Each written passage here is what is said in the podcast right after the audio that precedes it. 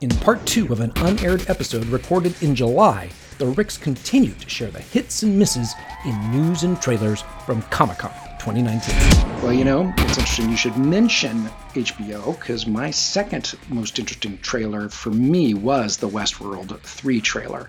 Uh, Oh, yeah. I am really looking forward to Westworld coming back. It's not till next year, I guess, 2020 sometime, and I'm bummed about that. What's interesting here is I couldn't tell if they had what they call it, Char- Charloris, Dolores, and Charlotte were mixed at the end of season two, at least for a time. Yeah. yeah. And this seemed to, alert, by the way. yeah, this whole show, spoiler alert, but it seems to be that they've split off in this trailer. It looks like they're separate individuals, but it has Bernard, and apparently he seems to be readying for a fight, and he realizes he's going to need someone with powers. And so apparently he's going back into Westworld, but there's another world, it looks like. Maeve apparently is in some kind of Nazi world, and he's going to retrieve her. And also, I noticed Aaron Paul has joined the cast from uh, Breaking Bad. So it looks really interesting to me. Yeah, I agree with you.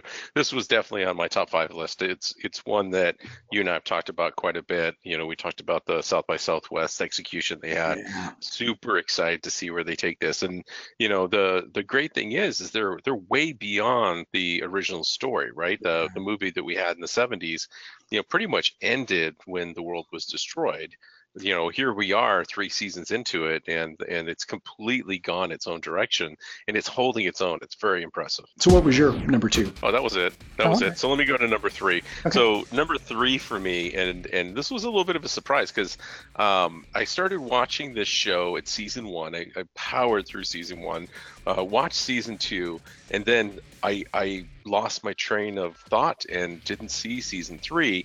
But season four was just announced, and the and the show is called Preacher. Have you seen this? I've seen commercials. I have not seen an episode. No. Yeah, really, really enjoy this show, right? You've got this uh, this guy that's kind of you know this conflicted individual with the ability to channel the dark, whatever world, demons, dead, and uh, you know, kind of fighting them back and the whole thing. And it's it's surreal. It's dark. It's it's interesting. It's different than everything else that we have on tv there's no zombies. There's no you know whatever superheroes. It's really you know that idea of you know man versus well not nature but supernatural.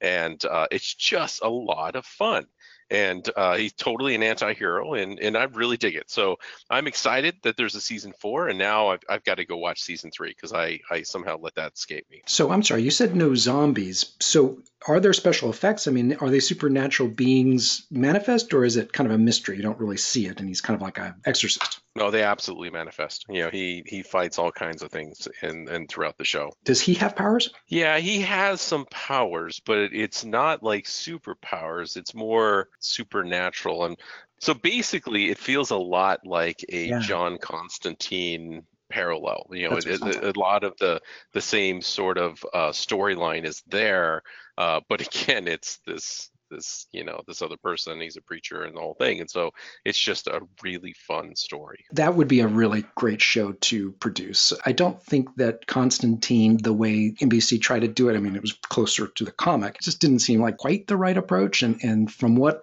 I've seen of Preacher, that looks like a, a better way to do it. I mean, it, it tells you a little bit about the show when Seth Rogen is one of the folks that developed the show, right? Oh, really? So Yeah. is there a lot of humor to it or attempts at humor? Absolutely. That's what I Okay. Said. It's dark. It's kind of funny.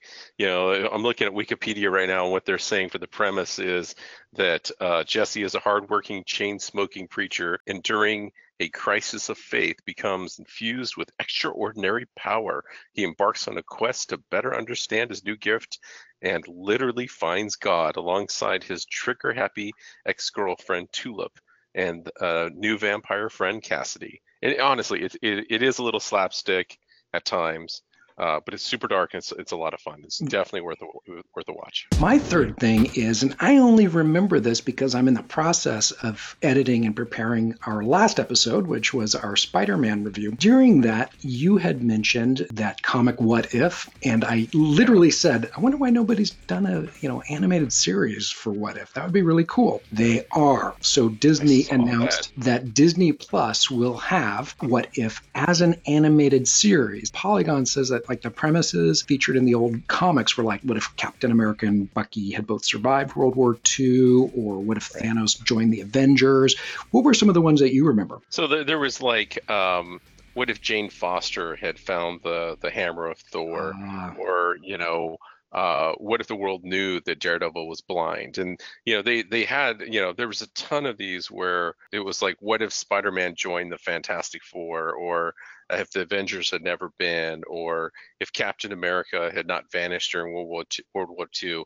And so it was it was just this fun like, what if we took one piece that was super critical to this and then flipped it around, right?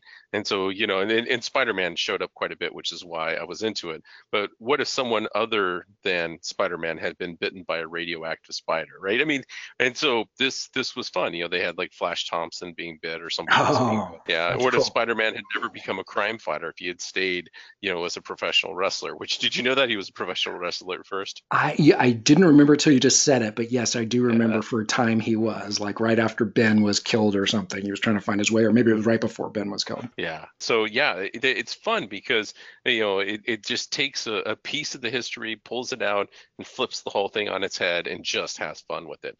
And you can't take it too serious. Kevin Feige announced it, you know, with all these other Marvel movies uh, for the next year or two, or a couple years.